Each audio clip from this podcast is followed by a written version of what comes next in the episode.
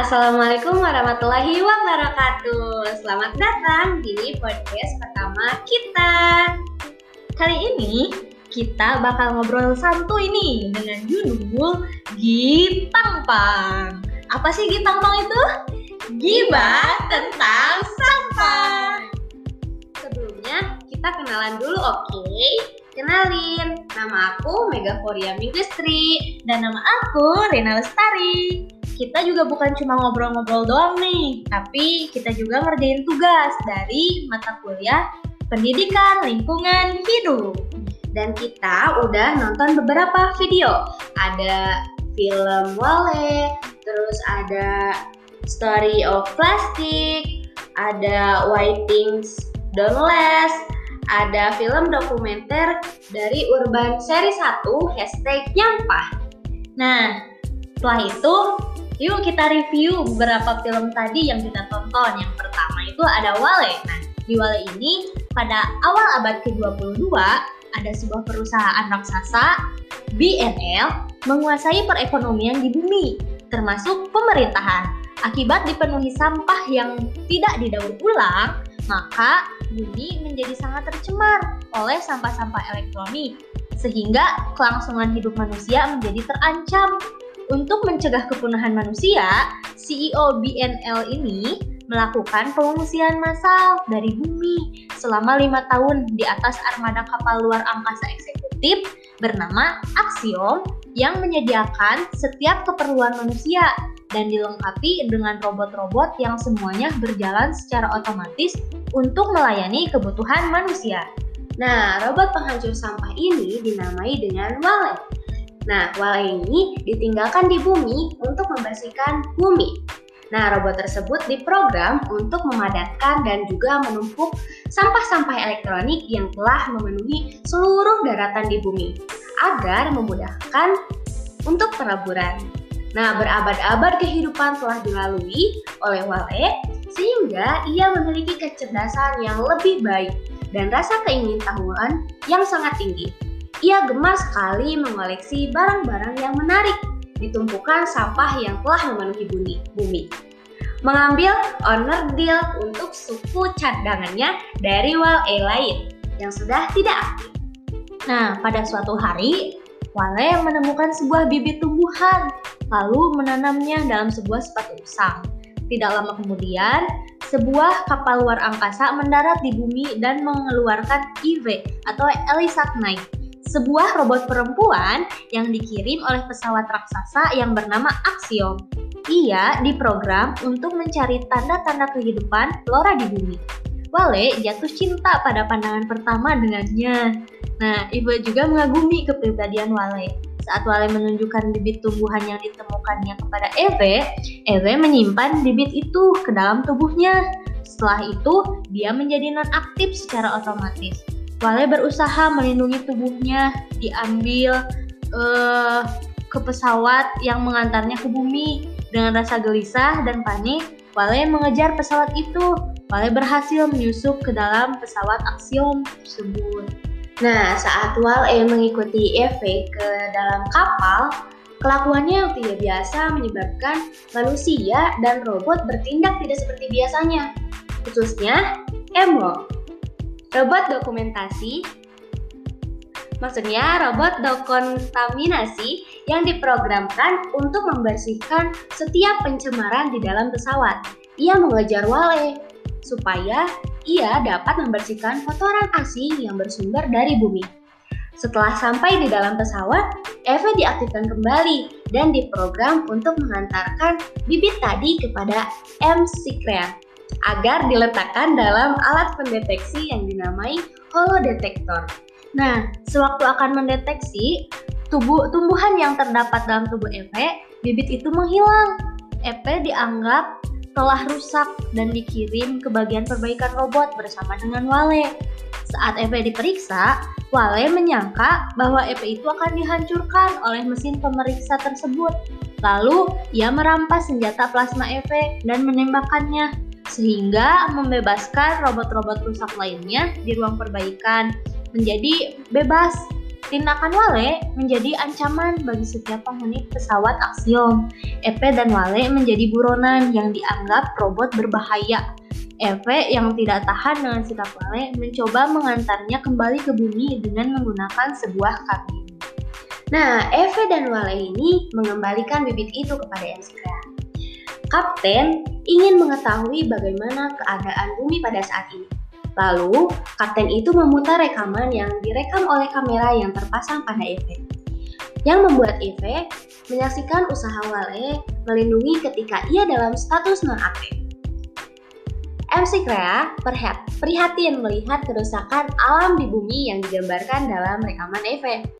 Kemudian, kapten itu merencanakan agar manusia kembali ke bumi untuk memulihkan segalanya.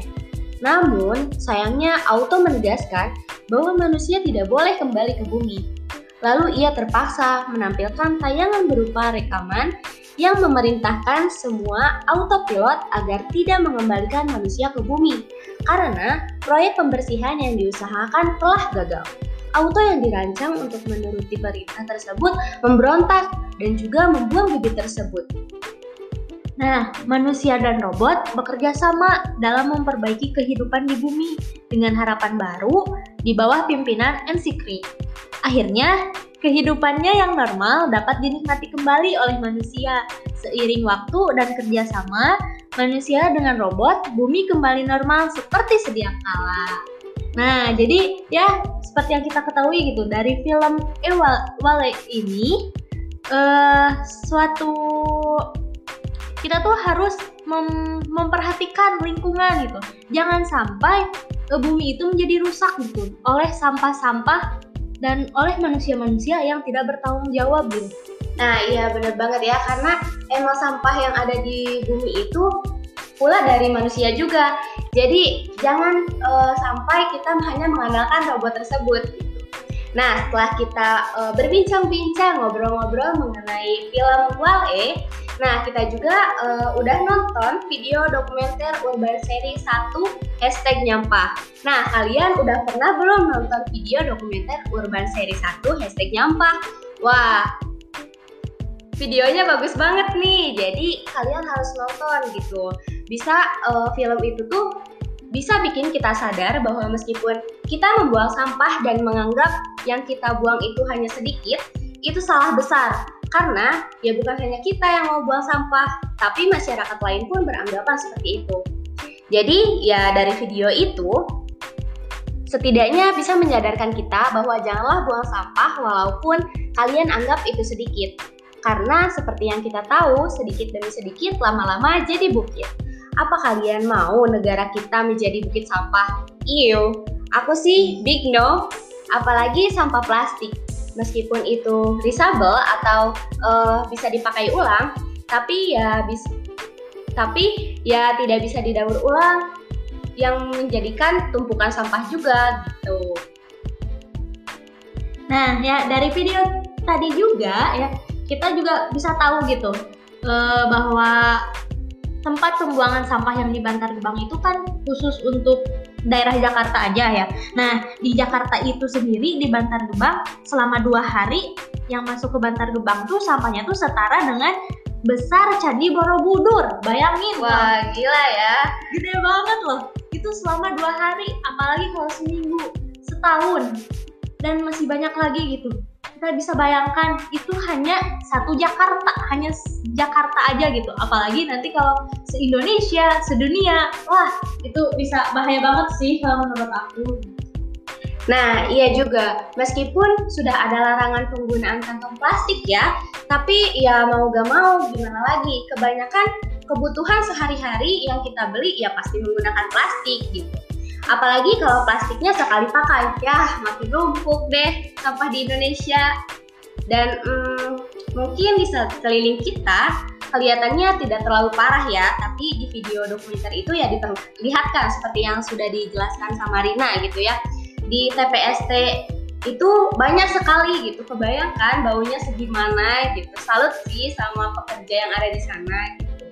Nah, terus juga ya, yang kita ketahui juga gitu, yang kita tonton itu kebanyakan sampahnya tuh plastik loh teman-teman. Bayangin aja ya, setiap pemulung yang ada di sana tuh seringannya dapetin ya sampah plastik gitu sampah yang FMCG atau fast moving consumer goods yang sering kita pakai kayak botol mineral, aqua mineral, terus eh, sampah-sampah kiki yang kayak gitu. Selain itu juga ya teman-teman eh brand brand baju gitu kayak harga ataupun merek itu mungkin menurut kita itu kecil, cuman ah seupil gitu kan.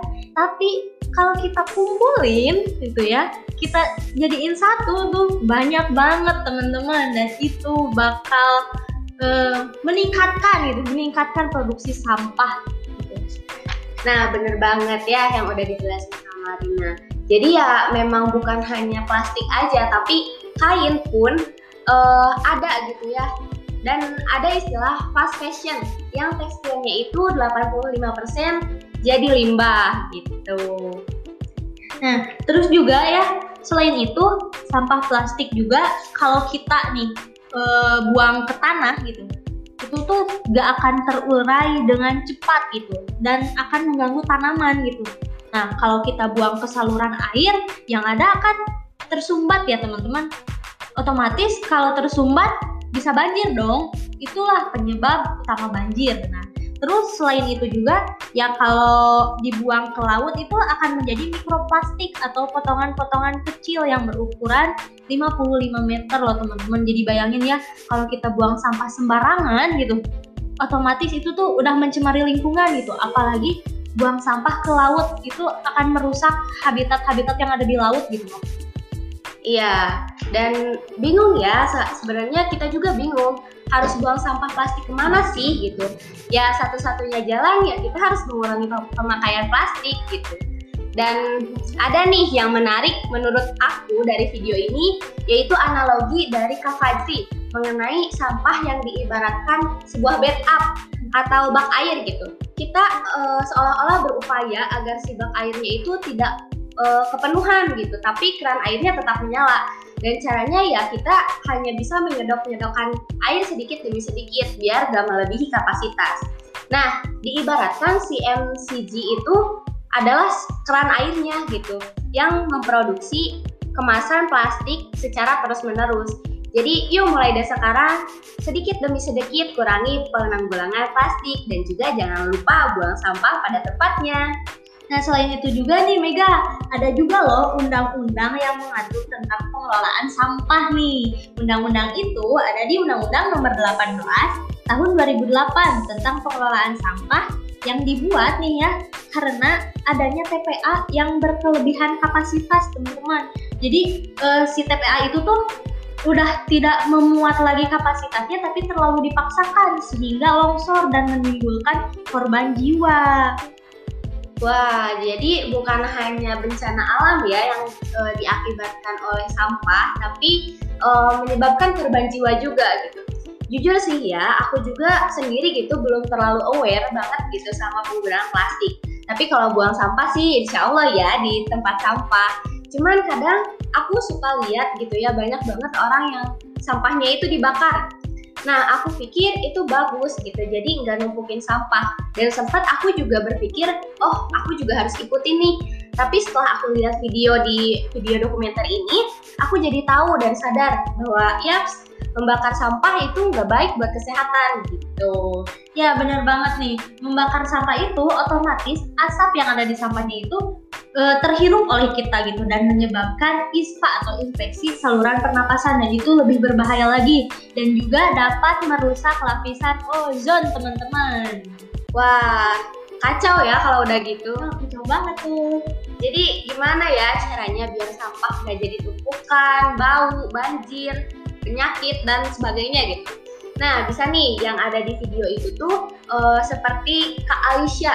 Dia itu bikin kerajinan tangan dari sampah yang akhirnya bisa berguna. Misalnya uh, Rina nih udah habis beli kopi dari kafe gitu atau habis beli minuman dari uh, minimarket minimarket gitu.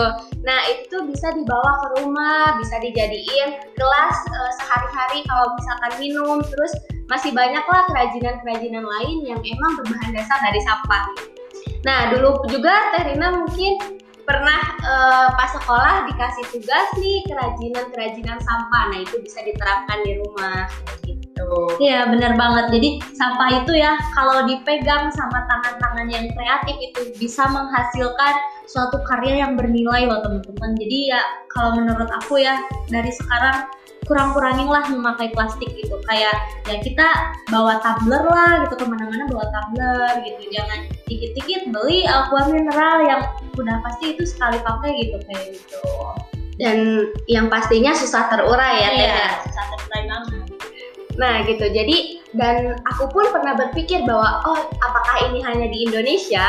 Tapi ternyata tidak gitu uh, aku juga udah lihat video yang berjudul Story of Plastic. Nah itu tuh sama ya, Rin. Ya. Kalau di negara lain pun sama seperti itu. Ya bener banget. Di ternyata gak cuma di Indonesia aja yang darurat sampah gitu ya teman-teman.